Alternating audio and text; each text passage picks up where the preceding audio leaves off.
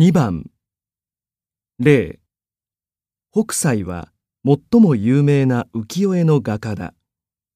考える。北斎は最も有名な浮世絵の画家だと考えられております。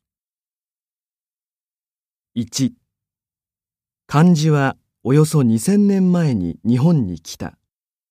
言う。漢字はおよそにせんねんまえに日本に来たと言われております。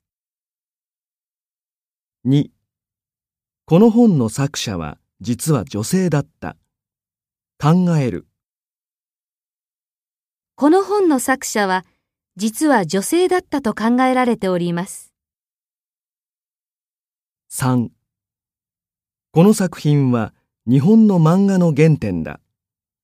評価する。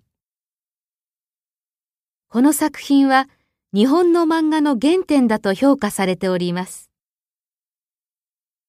よん竹取物語は日本で一番古い物語だ。する。